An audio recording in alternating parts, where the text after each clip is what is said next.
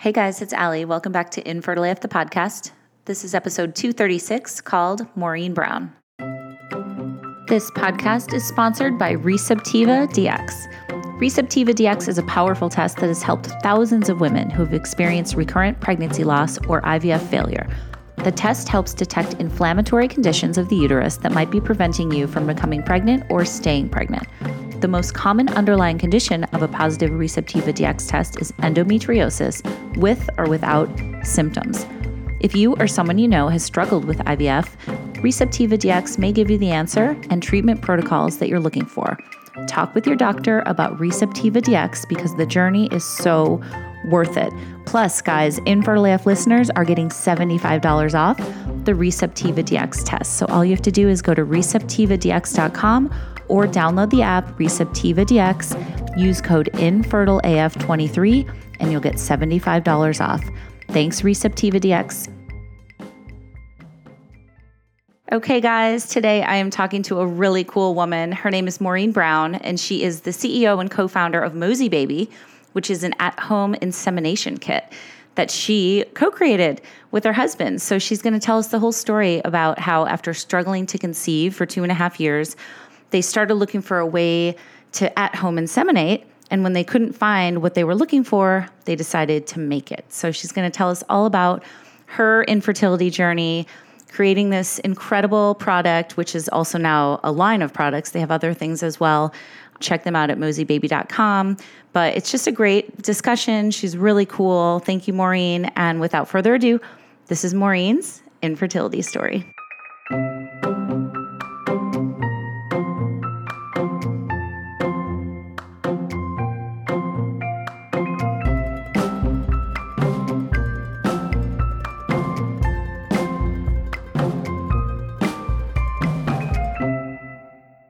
Hi, Maureen. Thank you so much for doing this today. It's great to meet you. Hi, thank you for having me. I'm so excited to chat with you. Good, me too. So, I always start with the question about what it was like for you back in the day. Did you always want to be a parent? I love this question. And honestly, not sure if I did. I mean, there were times in my life where, you know, you're five years old and you're like, I'm a mommy. I want to be a mommy. Mm-hmm. But then I know when I was in kind of my late teens, early 20s, I was really evaluating whether or not it was something that was important to me. And then continued that feeling for a while, just, you know, knowing that I had a lot I wanted to accomplish in my life and that trajectory doesn't always align with being a mother. And so eventually though, the moment I really did want to have children and, and knew I wanted to be a mother was when I fell in love with my husband. Mm-hmm. And just really felt this powerful feeling of wanting to have children with him. I love and that. That truly is when it came into my life. And we were very open about that early on in our relationship because he's about 10 years older than me.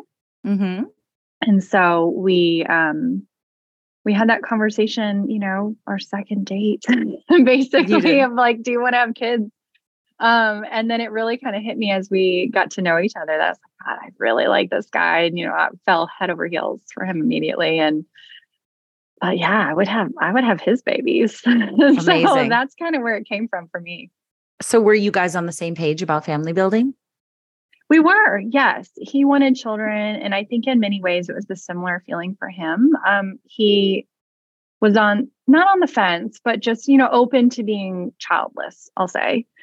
And very quickly we knew that we had strong feelings for each other.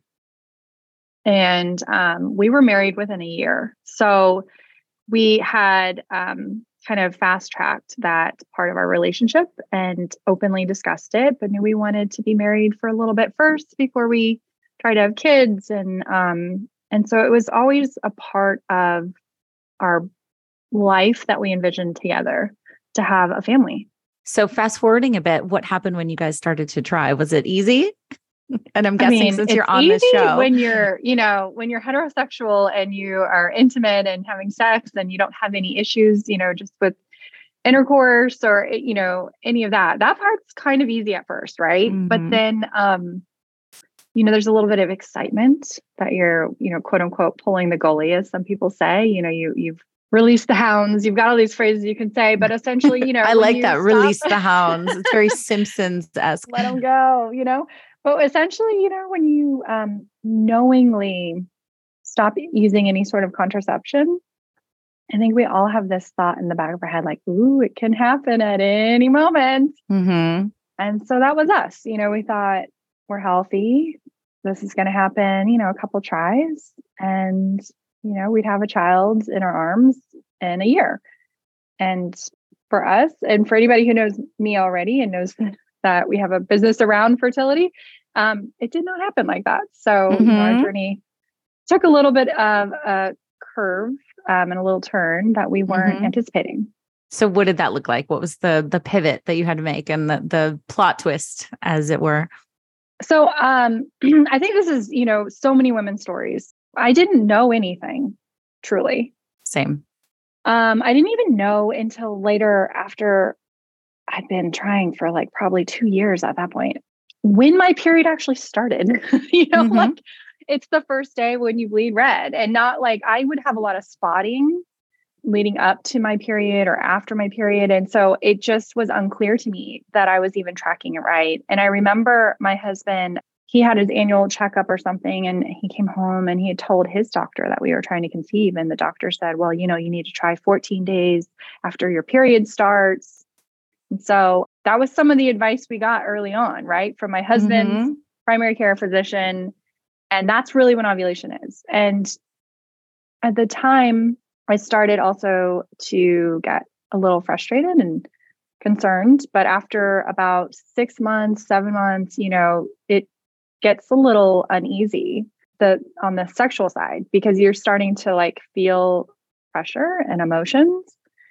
And um so i did start seeking out answers where i could and the internet at the you know this was gosh what year were, were we talking 20 you know 12 mm-hmm. um it's changed a lot in the last decade yeah what's totally. available that's kind of so when i was just, going through it too I love how you say it gets uneasy. Like that's such a like a kind way of putting it. Like it's fucking terrible. like having sex on demand and sex to have a baby when you're when it's not working. It's awful. It was for me at least, you know.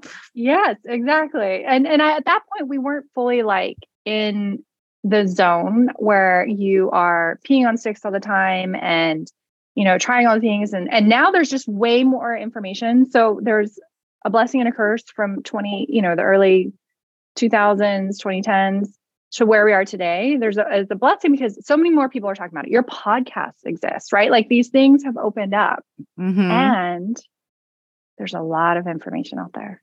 There is. This episode is brought to you by Vegamour I'm always trying to do right by my body. So when it comes to my hair and scalp health, finding a product that actually works and is made with clean ingredients always seems like a trade off.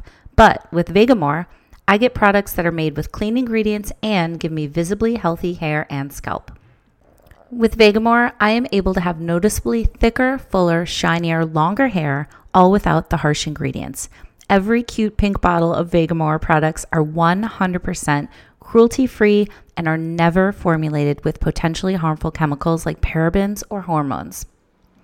Okay, so I got my box of Vegamour products and I've been using them all for the past month the shampoo, the conditioner, the grow hair serum, the hair foam, the eyelash serum, the eyebrow serum. It's been about a month, like I said, and my hair really does feel stronger and thicker. Everything looks better. And the shampoo in particular, I have to say, smells really good.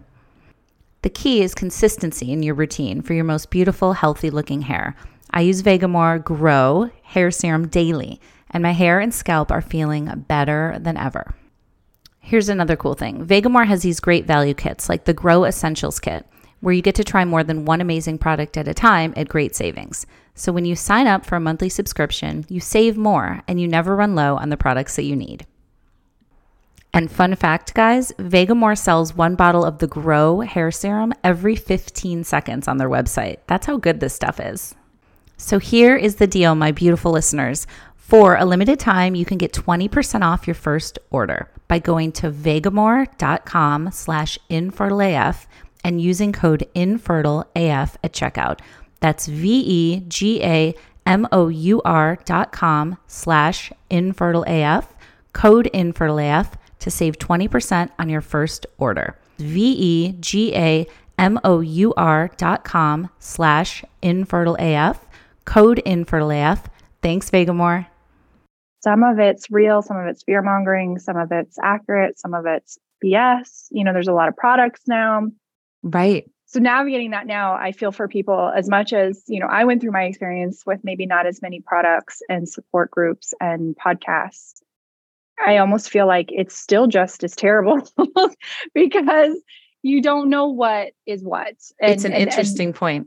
You know, like we're yeah. here, we want to educate you as much as possible. And, you know, we've done things, we have a new iteration of our instructions where we include a diagram of the vagina with, you know, what's what and the clitoris and mm-hmm. a lot of reasons for that. But, you know, um, because women just truly don't have the opportunity to learn safely about their bodies, and neither do their partners. Totally. I definitely want to talk about Mosie Baby, which is the product that we were just talking about in the company. So we'll get to that in a moment. But before we do that, you know, I think it's interesting that you say that it's kind of a blessing and a curse with all this, these resources out here and all this information. I feel kind of the same way too, sometimes where I didn't know, I, I was almost in like ignorance is bliss when I was going through IVF because mm-hmm. I didn't mm-hmm. know how hard it was it was going to be. And I didn't know how I, I knew the odds, but I didn't know how lucky I was because my personal story was that I had one healthy embryo. Mm-hmm. I only did one round of IVF and that was it. That was my Hail Mary.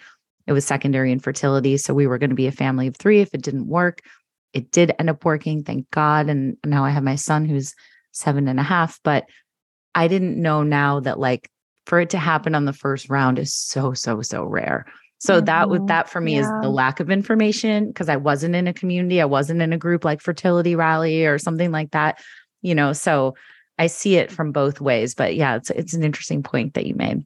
Yeah, for sure. How do um, you how do you think somebody can sift through kind of the the myths and the bullshit and the stuff that's not good? Like how do they seek out like what's authentic and what's true and what's real and what's healthy and all that? Yeah, I think that's a really good point. Well, one thing, so for those of you who don't know, Mosie Baby is the first OTC, which is over the counter home insemination syringe kit. Mm-hmm. So we had our own difficult journey to conceive, which we kind of hinted at, where I was diagnosed with, well, we were diagnosed as a couple with unexplained infertility. And um, we're really frustrated that we didn't have anything we could try on our own at home before going through more expensive invasive procedures.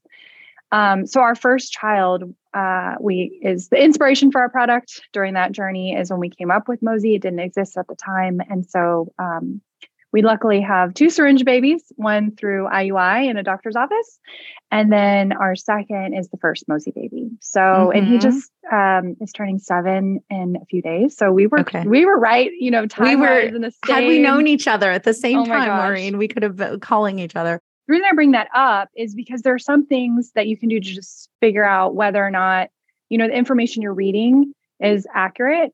Um, one thing that we do is we make sure we have um, a medical expert or expert on the subject matter that we're providing an article about review the article prior to releasing it and putting it on our blog mm-hmm. or putting that in our you know support materials or email or anywhere where we might um, interact with a customer so just look to see like is is this has this article been reviewed by somebody who actually knows what they're talking about, right? Um, that's a real simple thing you can do to make sure that you're reading accurate information. Um, but even within that, you still want to be aware of. Um, I, I, really appreciate a lot of the um, approaches that companies are taking and products are taking and people in the, the field are taking to have an empowered conversation I also want to point out that there is sometimes some, you know, look out for anything that says get pregnant fast or or pregnancy guarantee sometimes, you know, gives me pause. Mm-hmm, or I agree. they're shouting about like tons of numbers. Like I saw an ad the other day for another company that I know does not have the numbers they're talking about. And um, you know, they shall be remain unnamed, but they had said, you know, 100,000 pregnancies this year already or something. And I'm like, you guys haven't even sold you've only sold a few thousand like by if you're lucky right you know right. so like there there's no way that you've created a 100000 pregnancies this year and it was like you know we're, we're it's august um so i just think you know you have to be mindful of really grandiose claims right and you have to be mindful of um, who's presenting you the information. Mm-hmm. And then the other thing is fear mongering. As a as a woman, as a female, as someone with a vagina, we have a history of being told to stay away from our vagina.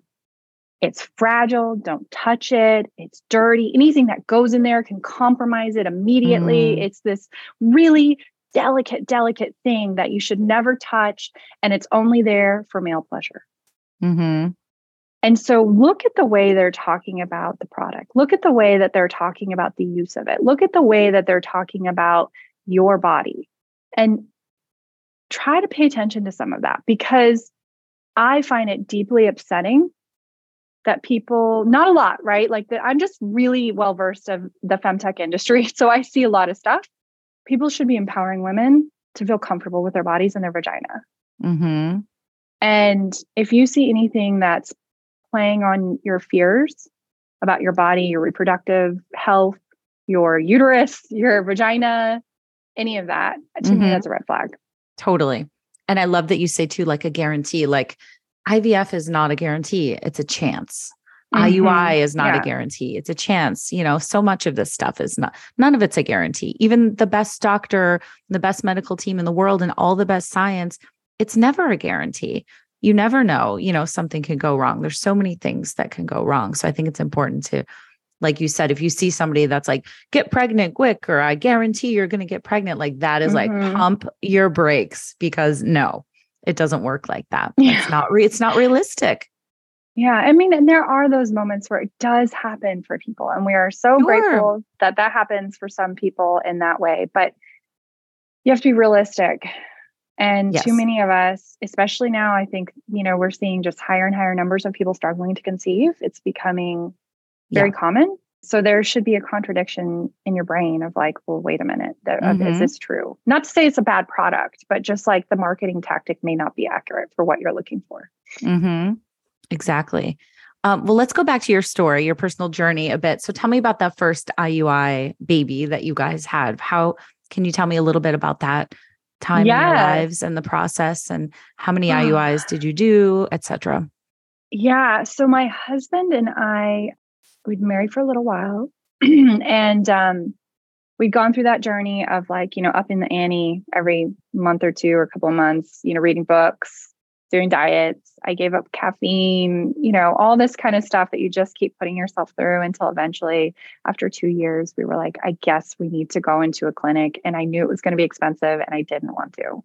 So we started that journey, got tests, you know, we'd already had some tests I'd done through my um, OB-GYN and we did the HSG and all those things that you just get really excited about because you think, well, this one, this Mhm. little blood test or this HSG or this, you know, oh, maybe Right. if I take this vitamin, okay. And then, um, you know, two and a half years went by and we're looking at IUI. And I remember, you know, getting the diagnosis of unexplained infertility and just being extremely frustrated because I wanted to know what was wrong with me so I could fix it. Mm-hmm. And I couldn't fix an unexplained diagnosis. Right. So we also just felt like complete failures as human beings and really felt a lot of shame approaching that procedure. Um, so we had to work through that as a couple. And I remember sitting in bed with my husband talking about, you know, what the doctor had said. It's like, oh, well, we'll put you on three to four IUIs. And then after that, we'll do IVF. And it's like, I know they were trying to give us hope. Like, we're, we've got a plan for you and we're going to get you pregnant. But it actually really broke our hearts. And it broke our hearts and it broke us mentally thinking about the financial constraints. And so we had this conversation and we said, and I'd seen some people go through IVF and I thought, I don't know that that is right for me. I was really concerned about going through that process. And I said, we talked through doing three IUIs. We could budget for it, we could afford it. And um, we were going to approach that conversation around IVF afterwards. But at that point, if we had to make that decision, I think we would have probably really struggled to say yes, Mm-hmm. just financially. So we set up, you know, the whole process with our doctor to do IUI, and um, I ovulated on a weekend. So if you've ever ovulated on a weekend and you you may have experienced this, I don't know, but um you got to pay extra because they right. have to come in on the weekend. And right. you have to come in on the weekend and your husband has to supply his sample if you're, you know, we were doing a fresh sample. And so it was a really stressful experience, you know, calling them, I think it was like a Thursday or Friday. And then they're telling me, you know, come in on Saturday because I knew I, my timing was going to be on the weekend. And so the first thing that morning, you know, husband had to wake up and produce a sample. And it was really stressful. And he told me, I don't think this is good. When we got into a fight, like we got into a fight that morning. Oh my like, God. Story of work. my I didn't have enough. I didn't have enough sample. Mm-hmm. And I'm mm-hmm. like, I don't know what to tell you. You have to do it. You have to turn it in, you know, like all that kind of stuff. It's like totally do it. So yeah, stressful. You, yeah. Did you get into a fight too? Uh, oh like my God. My whole journey, half of my battle was me and my husband almost getting divorced through this whole process because it was so stressful and so hard on our marriage and our sex life and our relationship and everything. And yes, I'm very open about that. It was really, really hard on us. Yeah. And for him too, it was like complicated to have some, the thought of some other man impregnating me. Like in his mind, mm. it was like a very emotionally laced thing. That's interesting. That you mean we the doctor? Doing. Yeah. right. So, and, so interesting. I've never heard, I've never heard anyone explain it like that, but that's really interesting. Yeah. I don't know if men verbalize this or think it or not, but I can tell you from our experience and the conversations we've had, and obviously we've had a lot of conversations because of the line of work that we are now in. Mm-hmm. But when he's had a lot of conversations with guys now too, there was um, this kind of emotionally driven stress around the fact that there was someone else making that happen. Mm-hmm. And well, I went in, you know, had the procedure. It was by someone I don't even remember their name. It wasn't my doctor I'd been working with the entire time because they were the one there on Saturday and never saw them again. There by myself. My husband wasn't in the room and it was very awkward and weird. And I laid there and, you know, had you, you lay it and think your thoughts of best you can of good wishes for yourself. Right. And then, you know, we walked out of there and we were a little cooled off at that point. so we tried to be cordial, you know, and, and and focus on other things. And thankfully for us, you know, it worked. And so, like you, it was one of those things um, where we didn't realize how truly lucky we were, right, in that time and in that process. But mm-hmm. um, it was a relief. But uh, we had already had this idea for Mosie, and why we couldn't just do something simple at home. Like, why did this doctor have to do this to me?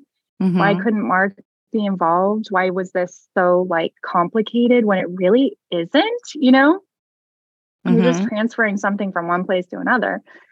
Um, and so we had already started designing and, and you know having conversations around that at that time um, to kind of own that process and mm-hmm. reclaim mm-hmm. a little bit of that family building journey in the privacy of your own home. So right. we had that in the background and we got pregnant. And we said, we still have to do this. like it needs to exist. It just needs to happen. People need to have access.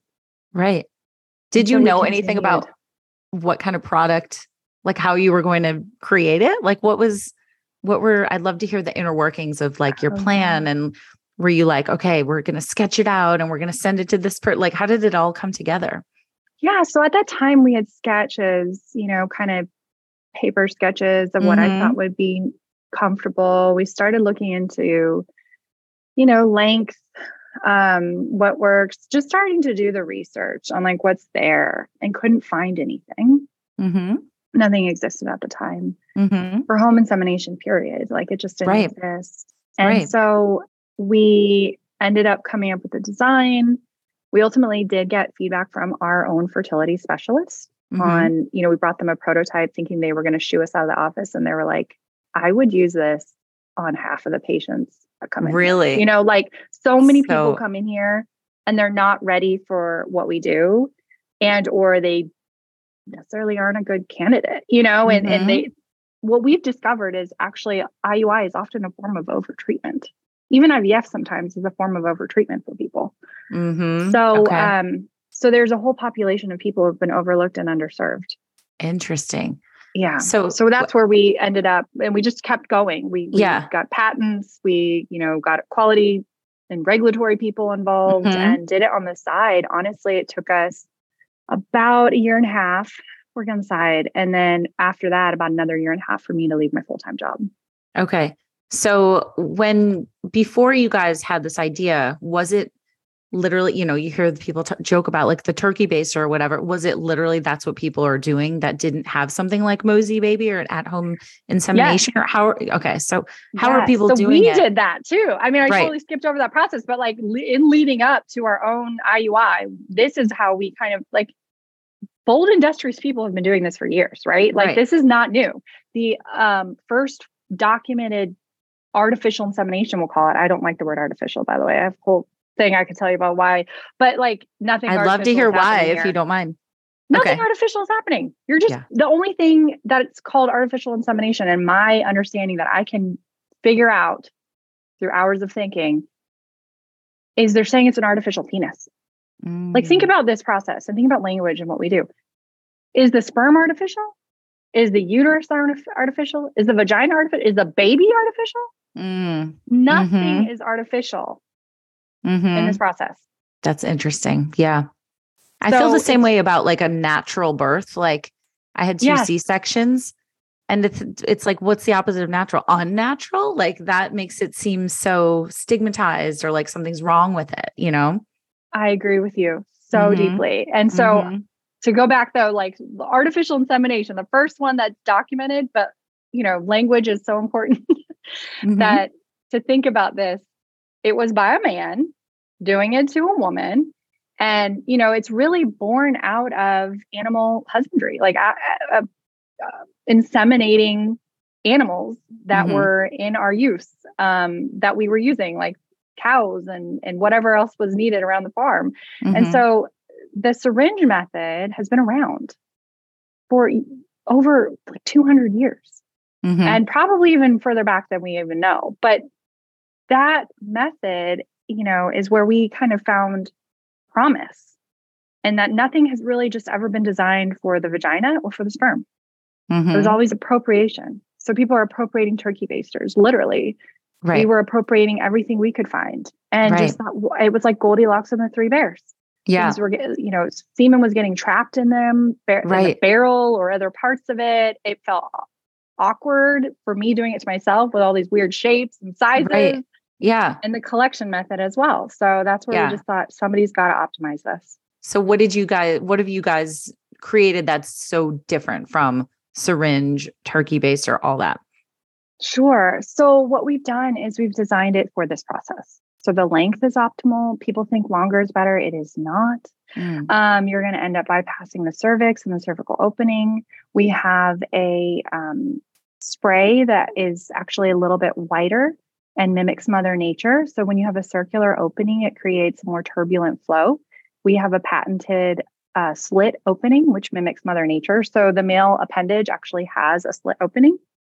And that is because Mother Nature is brilliant and it is a gentler passage. So the slit opening allows for a little bit wider of a spray and longer spray. So we don't actually have to make our syringe longer because it's actually I dare use the word ejaculating, but it's like, you know, exiting from the syringe at a longer um, length than you would with a regular syringe.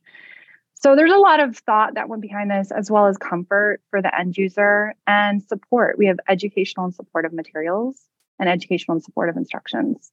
Um, we also have a newly designed cup for the male, which is a little bit more comfortable for them. You also don't want it to be too large. The collection cup, you might think at first, oh, yes, you know, larger is better for the man. But ultimately, you end up having a wider range for the semen to spray. And you really want to concentrate it for the transfer to the syringe. So we have, you know, thought through this process with our kit and really tried to optimize for the people who are going through this and make it as comfortable and supportive and seamless as possible because we also know you do not have a lot of time to do this. You have a very special window at a very particular time in your cycle, and it takes a lot of coordination. So you want to make sure that you have a procedure in place that is very simple to use.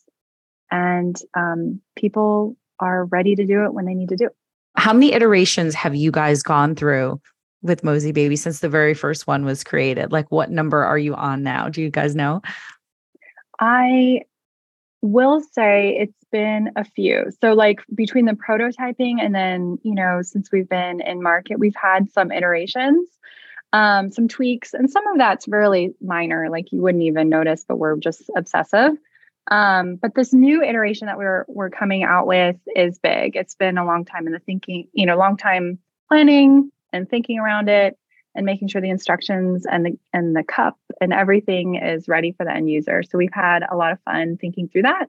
And you know, we welcome feedback too. Like we true the reason we're iterating right now is is because of that feedback and because we mm-hmm. listen and we want you to have you know as best of an experience as you can and we know that you're doing everything you can to make this baby with love and we want that to be reflected. We know the syringe and the cup are so much more than a syringe and a cup. Mm-hmm. And so we value that interaction with, with our community and you know welcome feedback so genuinely you know email us mosie at mosiebaby.com always taking that feedback we've been collecting little bits and pieces and saving it in spreadsheet for years mm-hmm. um, so we do genuinely listen um, yeah. we just can't move fast all the time because it takes a lot of effort and time and money to to right. iterate on a product but you know we do keep that in mind right Okay, so let's go back to your story again. After you had your first child, and then you said that you used Mosie Baby for your second, right?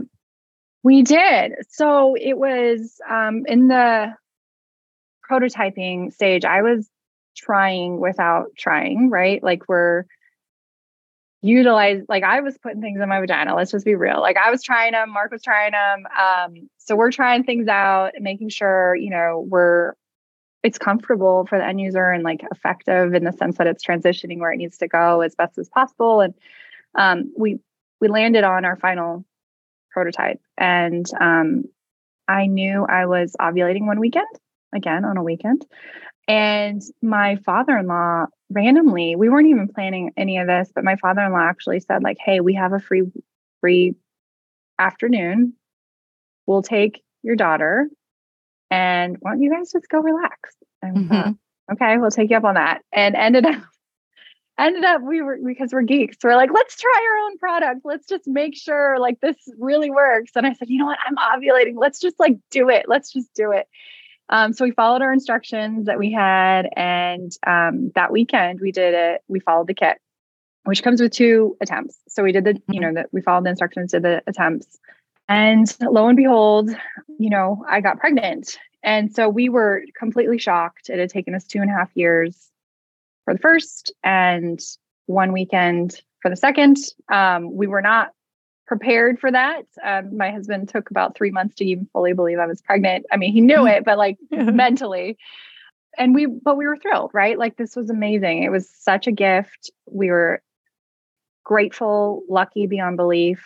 And at that point we we realized we have to we have to put this product out there. Like we know we can help a lot of people. And again you know this is a journey for many of us. We did this product and this company because we knew this was a step that we needed mm-hmm. in ours. And in part to be honest because we wanted to feel confident moving into those expensive invasive procedures knowing we had mm-hmm. done everything we could on our own Right. We wanted this as like that last checklist. Right. And we I didn't know have so, it. Yeah. I've met so many people who are like, I don't want to move to IUI or IVF yet. Like, what else is there? So, you know, obviously you're filling this this need that, you know, it's it there's filling the filling that white space, right? Like you came up with something that wasn't already out there, which is so important, especially in this journey where there's so many complications and people are constantly looking for new yeah. things to try and different roads to turn down. Yeah. So definitely we've been around now. Um, we launched in kind of towards the end of 2015 and um, it's been quite a journey for us as a company. You know, we've grown as a company significantly and in that process been able to help over 100,000 people inseminate privately at home. But ultimately, the biggest success I feel is that this is now a burgeoning market. We're, you know, expanding the market of opportunity for people on their journey to conceive. And that's what we've wanted all along. Mhm. That there are options for you Mhm. and you can have that confidence. Maybe it's the first, second, third, last thing you try, but there's a path that didn't exist for people Mhm. where they can try something that's been, you know, validated and designed for this process. Mhm. So who would you say is your best customer or like your ideal customer for this? That's a great question in the sense that, you know, there's so many different reasons people find themselves in need of a product like this. Um, it could just because you love it could just be because you love somebody who shares your same body parts and you happen to be in a same-sex relationship or marriage. Mhm. Um, it could be because you're a solo parent and you're ready to have your family. And then there's a lot of people who find us who experience pain with intercourse Mm. or in fact and we, we have a whole group of people who you know experience that and realized our product our Mosie syringe is really comfortable and easy and you know they're being forced to use all these dilators to try and have intercourse and while that is part of their journey um, they're able to still continue on their path to to be pregnant um, by using Mosie and then there's people like us who we probably would have tried this you know six seven months in just to give ourselves a breather from sex.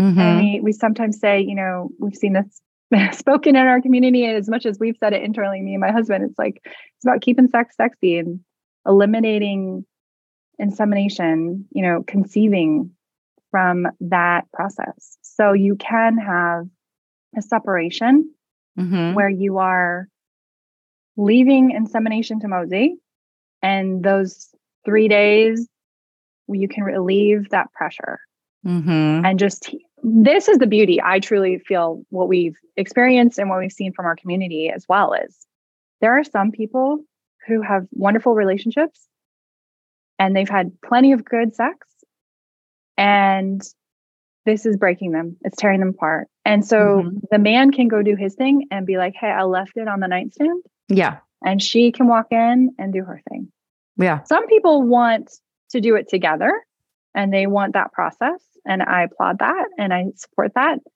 and others are like give me the control and the peace Mhm. peace of mind Mhm. and we can move on with our day and Totally. we don't have to pressurize it and there's another element which i'll add there's a lot of guys out there who struggle with intimacy and have issues completing sometimes with their own partner Mhm. and it's actually more common than we know. We see this reflected in our communication. It's very stigmatized. They don't want to talk about it. But this actually allows them the opportunity to work through that with their partner. But in the meantime, you don't have to stop your journey. You can Mhm. still continue down your path. And Yeah. so he can, you know, complete on his own and then pass it forward to his to his partner. Yeah. Um, but then, you know, family building is a journey and and we have so many more family stories than I've even touched on, you know, people conceiving in ways where they're a surrogate or um, you know, have a sister who's conceiving for them and beautiful, incredible stories. Right. And there's just a number of reasons. So Yeah. we're here, you know, obviously we don't want somebody to use this who isn't right for it. Yeah. So you have to be ovulating. You have to be able to kind of track that on your own to make sure that you're ovulating. Um, and you, you know, obviously you want to make sure that you, you, if you have a known diagnosis, you're talking to your doctor about it. Um, Mhm. We don't want you to waste your time if it's not right for you. And we also don't want you to use this more than three to six cycles. Like if you're doing this, plan, you know, around that. Like this is a step. It is not something we want you to do beyond six cycles max. And that's where you really want to talk to your doctor and make sure, again, you know, there isn't anything underlying that you're missing and you are able to do this process. hmm I feel like I would have used it too because we were one of those couples where there was so much pressure around sex. And I just remember crying and him not being able to perform because it was like, do it now. And I remember being like, just stick it in. Like it was like the unsexiest thing in the entire world. So to be able to take that pressure off would have been so amazing. So thank you for thinking of this. Thank you for creating it. Thank you for answering all those questions. Is there anything else about your own story or about Mosie Baby that you wanted to share? I just want to say, I know for me and obviously my experience is not everyone's, but I know for me, I carried and still sometimes carry this shame of not being able to complete what I had been beaten into me since I was a child of being able to just math, you know, masterfully reproduce on command. Totally. Right. So I just want to say to everyone who might be listening or in this space, you are enough. You are complete. There's nothing wrong with you. You're okay. It's okay to feel emotions, but do not beat yourself up. Like, give yourself a hug. You are doing everything you can out of love. Like, this is all coming from a place of love for someone you have yet to meet. And that is a really powerful thing to think about that everything you are doing is coming from a beautiful place. And so I just want everybody to, to take a breather because I know I experienced a lot of this myself. And like I said, my journey is not everyone's journey, but we do carry a lot of that with us and it's beat into us as women and people with vaginas that you're going to do this because that's what you were biologically created to do. And know that you're doing it from a place of love and just give yourself a hug. Give yourself a little bit of that love too because it's important you have that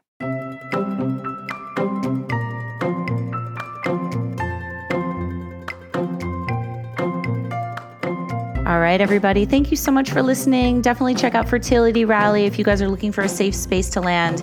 We are adding some more support groups in the fall. So we are available for anybody going through family building journey through assisted reproductive technology. We have so many different members going through so many different things. You will definitely connect with people who are in the same boat as you.